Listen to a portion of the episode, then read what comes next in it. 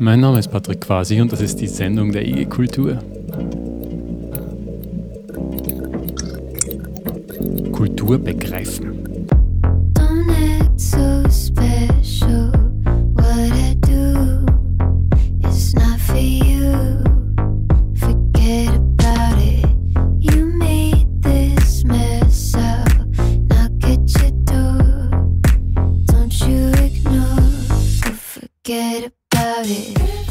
Für eine Kultur überhaupt? Freie Szene, autonome, freie, partizipative Kultur, Kulturarbeit, Sozio- oder Subkultur. Was ist die Kultur, die wir meinen? Was assoziieren wir damit? Worauf wollen wir überhaupt hinaus? Wie bezeichnen die Menschen, die in dem zeitgenössischen, emanzipatorischen, freien, und jetzt verlaufe ich mich wieder in genau den Begriffen, die ich eigentlich klären wollte. Also, wie bezeichnen die Leute, die darin arbeiten, die Kultur, die sie betreiben? Ich habe da mit vielen Menschen aus ganz Österreich, auch aus ganz verschiedenen Generationen gesprochen, wie sie das benennen und was es für sie bedeutet. Angefangen mit der ganz banalen Frage, welchen Kulturbegriff verwendest du überhaupt?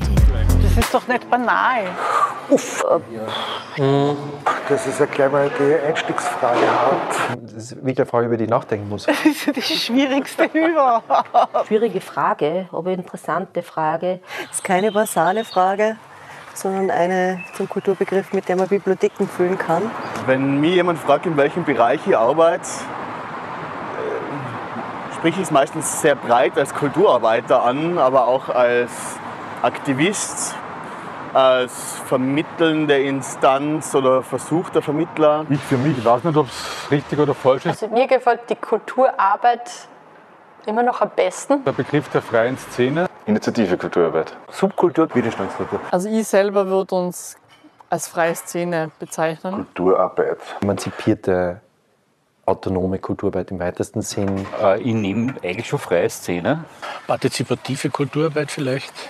Freie Kulturarbeit. Also es ist immer noch ähm, eine nicht enden wollende Diskussion, seit ich da dabei bin, wie man das Feld, in dem man arbeitet, auch absteckt. Der Kulturbegriff insgesamt, der ist halt wahnsinnig, da kann man, da gehört halt wahnsinnig viel rein. Ja? Äh, Und ähm, ich würde jetzt keinen Begriff mit dem anderen ausspielen wollen oder sowas. Ja. Mein Kulturbegriff ist recht breiter. Ich meine, da plappert man dann immer was von einem weiten Kulturbegriff. Ja. Ich meine, kann man schon machen. Ich rede immer so von einem, von einem ja, würde ich sagen, einem breiten Kulturverständnis, der aber explizit eben nicht nur Kunst und Veranstaltungen und Produktionen meint, sondern eben auch Alltagskultur mit einschließt. Eben wie du sagst, es ist sehr breit, was wir machen. Ähm, Ich habe einen sehr breiten Kulturbegriff. Wir haben eigentlich einen Kulturbegriff, der zwischen experimenteller Kunst und breiten Populär- und Alltagskultur irgendwie schwankt oder nicht schwankt, aber sich bewegt. Von Hochkultur bis freie Szene, Subkultur, Club, ähm, auch Volkskultur. Ich rede mittlerweile nicht mehr von Kunst und Kultur, weil das so eine, finde ich, stehende Phrase ist, die so über alles drüber gestülpt wird und hauptsächlich ja auch oft Bereiche miteinander umfasst, die wenig mehr miteinander zu tun haben, als dass sie schlecht bezahlt werden. Äh, weiß aber quasi, dass es auch so ist, dass es da Gruppen gibt, die sagen, sie sind eigentlich autonome Kultur. Also Naja, Autonomie, äh, autonome Kulturarbeit heute, heute auch für keinen sexy Begriff, sage ich jetzt mal, wenn ich nicht so ausspreche. Aber es ist immer noch, immer noch das Beste, was da rauskommt. Jetzt. Nennen wir es jetzt eher autonome Kulturarbeit oder eher freie Kulturarbeit. Ähm, ich war damals, und äh, das bin ich halt nach wie vor, äh, der Meinung, dass man nicht unbedingt einen Begriff besetzen muss, äh, der äh, angefeindet ist oder der bestimmte Assoziationen weckt, die nicht wirklich das ausdrücken, was man eigentlich ausdrücken will. Ich glaube, jeder hat seinen eigenen eine Begrifflichkeit aus der Ecke, aus der er kommt. Und, und ich bin eben über die Medien zu dieser Kulturarbeit gekommen und da war es natürlich damals die äh, demokratische Medien, hat man das damals genannt, Medien von unten, wo Partizipation sehr groß gegriffen war. Soziokultur? Für mich ist Soziokultur ein ganz wichtiger Begriff auch in dem Zusammenhang. Man merkt halt auch, dass es nicht in Österreich so unbedingt originär entstanden ist, sondern halt viel auch importiert ist, auch von den Begrifflichkeiten. Subkultur. Subkultur ist ein Begriff, der mir nach wie vor gefällt, weil es halt irgendwie unter vielleicht einer gewissen Mainstream-Linie verläuft, meinem Verständnis nach, und äh, der Begriff, Altern Begriff Alternativkultur ist und dem der Subkultur natürlich sehr nahe. Ist schon völlig aus, dem, aus der Mode gekommen, das Wort Subkultur. Ich glaube, wenn du da vor 20 Jahren ein junger, hipper Soziologe bist, hast du damals schon gewusst, dass Subkultur ein 70er Jahr Scheiß ist. Ich habe es halt vielleicht 20, 25 Jahre später erst mitgekriegt. Äh, dieser Begriff der Subkultur, dem immer, wird immer so vorgeworfen oder der angekreidet, dass er quasi eine Hierarchisierung der Kulturformen zwischen Hochkultur, Subkultur und dazwischen vielleicht die Mainstreams, dass er diese Hierarchisierung stützt. Für mich war Subkultur nie negativ aufgeladen. Für mich war es immer stark mit diesen Oberflächen von Underground, Popkultur, Breaking the Law, ein bisschen die, die jungen Wilden verknüpft. Äh, Ich habe da eine romantischere Aufladung des Begriffs. Ich hätte jetzt auch gleich an Underground gedacht und Underground klingt eigentlich ziemlich sexy, finde ich. Also Finde ich auch. Und manche Leute denken bei Subkulturen vielleicht eher an Hells Angels oder weiß ich nicht. Ja, für mich war dieses große Ding rund um Punk für 10 das Wichtigste auf der Welt. Das ist genauso die Frage, wie bezeichnet man Leute, die in diesem Feld arbeiten? Sind das jetzt die Kulturarbeiterinnen, sind es die Kulturschaffenden? Und ich versuche mich irgendwie immer ein bisschen einfach eben als Kulturarbeiter, ähm, als jemand zu verstehen, der so viel wie möglich versucht zu vernetzen und zu ermöglichen. Also am häufigsten und am öftesten verwende ich wahrscheinlich den Begriff der freien Kulturarbeit. Das auch deshalb, weil ich mich da am ehesten mit anderen verständigen kann. Äh, Die verstehen dann einfach ziemlich klar, was ich meine, weil sie es ähnlich meinen. Ähm, Und das ist ganz brauchbar. Bei Kulturarbeit ist viel möglich. Äh, man sollte sich nicht einspannen lassen und vor allem halt neue Perspektiven, Blickwinkel, Möglichkeiten schaffen. Und das ist, finde ich, ist einfach ein, ein recht ein reizvoller, attraktiver Kulturbegriff, äh, undogmatisch. Also mir gefällt die Kulturarbeit immer noch am besten, also wenn ich von dem spreche, was ich mache, weil es äh, wirklich auch mit Handwerk zu tun hat teilweise. Also sehr viel, was hier im Haus passiert, hat jetzt nicht nur diesen, äh, ja, hat auch wirklich mit Handarbeit zu tun, also mit äh, Umbauen, also etwas gestalten, etwas, etwas äh, ja, entwickeln. Ja, für mich war immer äh, Kultur oder auch die Kulturarbeit war so für mich ein, ein politisches und gesellschaftspolitisches Aktionsfeld. Dort, äh, wo wir Möglichkeiten haben, also wir, die wir uns entscheiden, äh, uns zu engagieren im Kunst- und Kulturbereich, dass wir dort auch an Gesellschaft, gesellschaftlichen Diskussionen, Aushandlungen teilnehmen können und uns tatsächlich einbringen und uns dort äh, bemerkbar machen und dort unsere Auffassungen vertreten und ein Stück weit sozusagen für eine bessere Welt eintreten. Initiative Kulturarbeit. Weil tatsächlich die Initiative dahinter steckt im Sinne von Arbeiten mit dem, was da ist. Also das Kultur auch im, im Sinne von einem, einem produktiven, gestalterischen Zugang zu betrachten. Also wirklich zu sagen, es gibt, et, es gibt ähm, ein kulturelles Gemeingut, wie ich das ja ganz gern bezeichne, das OKH, dass man hergeht und sagt, wir, wir schaffen gemeinsam einen Raum, wir halten ihn gemeinsam und äh, von dem her ist das immer etwas zu tun mit einer Gruppe, mit einer Initiative. Ja, und deswegen gefällt mir dieser Begriff recht gut. Für das, was ich mache, verwende ich meistens den Begriff freie Szene bzw. Kulturarbeit, Kulturarbeiterin oder eben in der Abgrenzung ganz klar zu sagen, es ist das eine ist die freie Szene und das andere ist der öffentliche Kulturbetrieb. Also in Linz bzw. 52 hat sie immer in der freien Szene verortet. Also ich selber würde uns als freie Szene bezeichnen, weil wir, weil wir einfach nicht institutionalisiert sind. Das heißt, die Leute, die bei uns andocken, sind selbstständig frei, die machen es eigenständig. Wir sind eigentlich vereinstechnisch bis zu einem gewissen Teil einfach die Struktur, die den Raum hält. Und auch die Mitglieder arbeiten bei uns zum Großteil ehrenamtlich oder gegen Aufwandsentschädigung. Also freie Szene im Sinn von nicht, institu nicht institutionalisiert, würde ich sagen. Also das wäre mein Der Begriff. Begriff der freien Szene war immer der, mit dem ich mich am ehesten identifizieren habe können. Nicht, weil er so exakt ist oder so eine genaue Definition mit sich trägt, sondern weil er sehr praktikabel ist Und in seiner Schwammigkeit bringt er auch Vorteile, sage ich jetzt einmal. Äh, ich nehme eigentlich schon freie Szene. Ich würde persönlich äh, präferieren, von freier Kultur oder emanzipatorischer Kulturarbeit zu sprechen.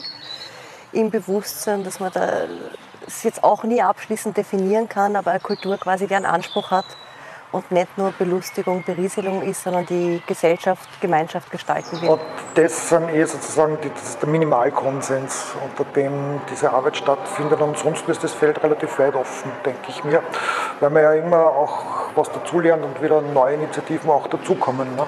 Also zum Beispiel im ganzen technischen Bereich,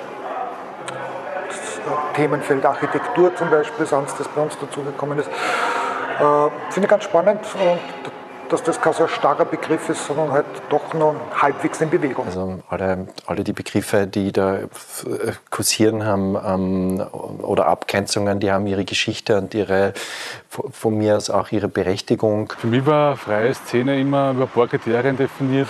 Im Wesentlichen sind äh, so Parameter zeitgenössisch, weil das ist das erste Wichtige, denke ich. Ein ganz wichtiger ist das zeitgenössische in Abgrenzung zur Traditionskultur.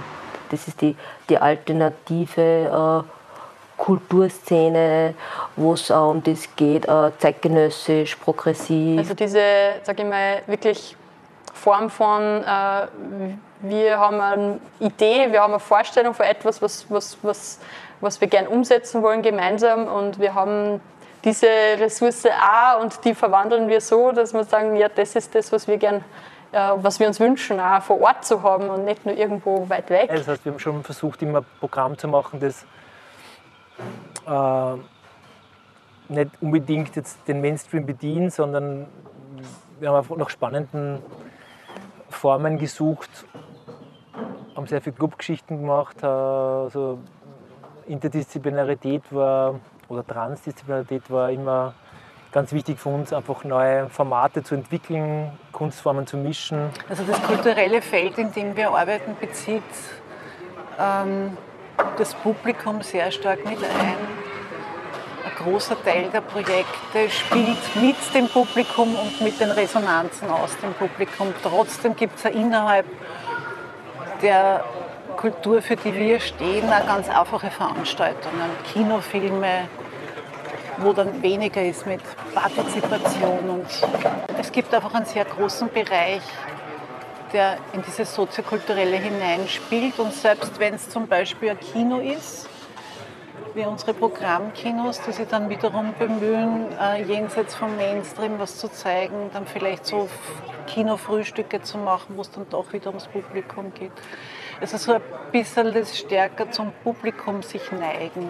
Ein weiteres Kriterium war immer. Naja, irgendwo so ein bisschen Aufruf zum Widerstand. Für meine Arbeit ist politisch sein essentiell. Eine gewisse Fortschrittlichkeit, sage ich jetzt einmal.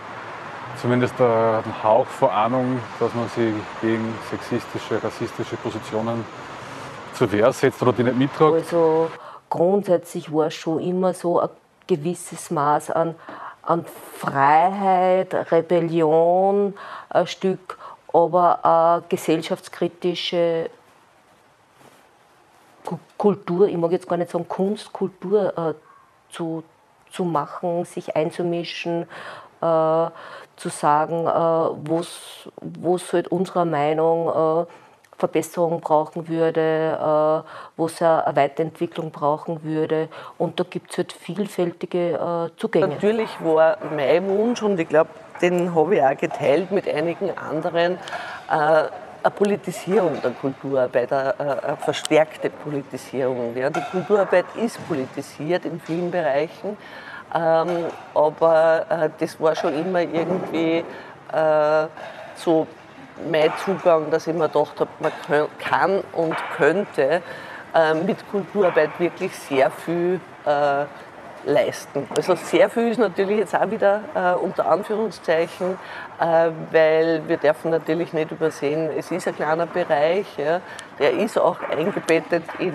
in, in ein gesellschaftliches System. Ja. Wir sind ja jetzt nicht äh, so, dass wir von außen drauf schauen und da jetzt äh, was verändern können, aber wir können trotzdem äh, Widersprüche äh, äh, quasi sichtbar machen. Wir können äh, Ungerechtigkeiten, auf Ungerechtigkeiten hinweisen. Wir können Visionen produzieren, entwickeln. Also ich, ich sehe meine Arbeit immer als politische Arbeit. Ähm, aus mehreren Gründen. Einerseits bin ich selber sehr politischer Mensch.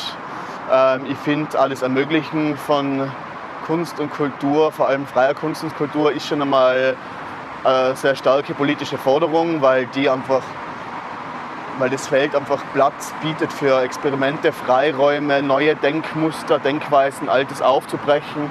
Das ist mir essentiell für ähm, ein demokratisches Zusammenleben, eine offene Gesellschaft. Und natürlich die Notwendigkeit, gesellschaftlich was zu verändern. Das unterscheidet meiner Meinung nach Kunst ein bisschen von Kunsthandwerk. Dass einfach immer, äh, was weiß ich, ein sozialer oder politischer Aspekt auch mit dabei ist. Ich beteilige mich selber auch an sehr vielen aktivistischen sage ich mal, Projekten, die auch sehr oft Schnittstellen haben zum Künstlerischen. Also sei es dann irgendwie, dass es ähm, in Richtung Ausstellung geht, Vorträge und so weiter. Also ich finde Kunst und Politik und Kultur und Politik sind für mich ganz nah beieinander. Der Begriff der Autonomie, äh, der autonomen Arbeit ist mir auch noch wichtig oder für meine Begriffsdefinition wichtig.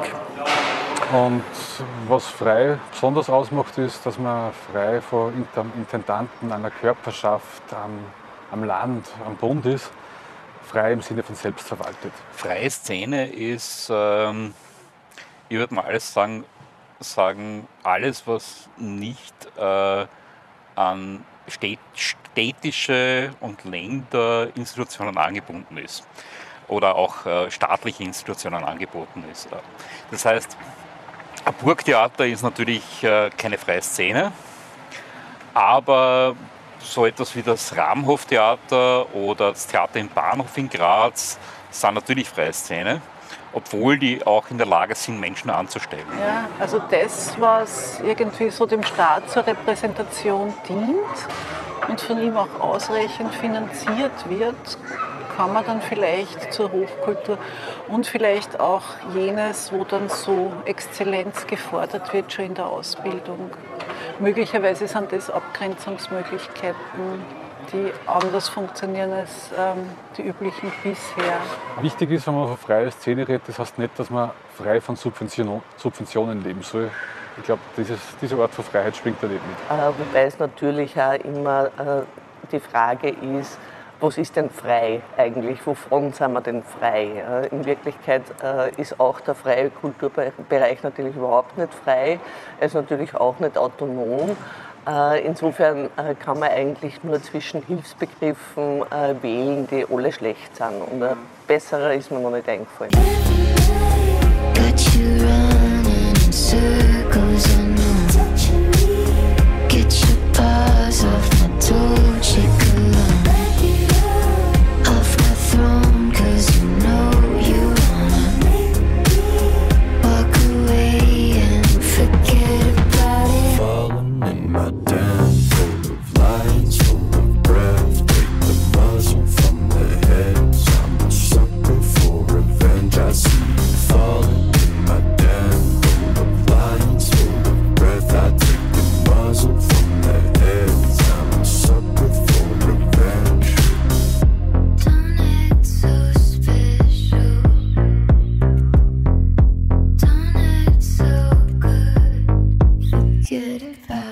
Ja, was ist Soziokultur? Der Begriff schwappt ein wenig aus Deutschland über. Da gibt es die Bundesvereinigung Soziokultureller Zentren, die vertritt freie und autonome Kulturinitiativen in Deutschland, die dort selbstverwaltete soziokulturelle Zentren genannt werden.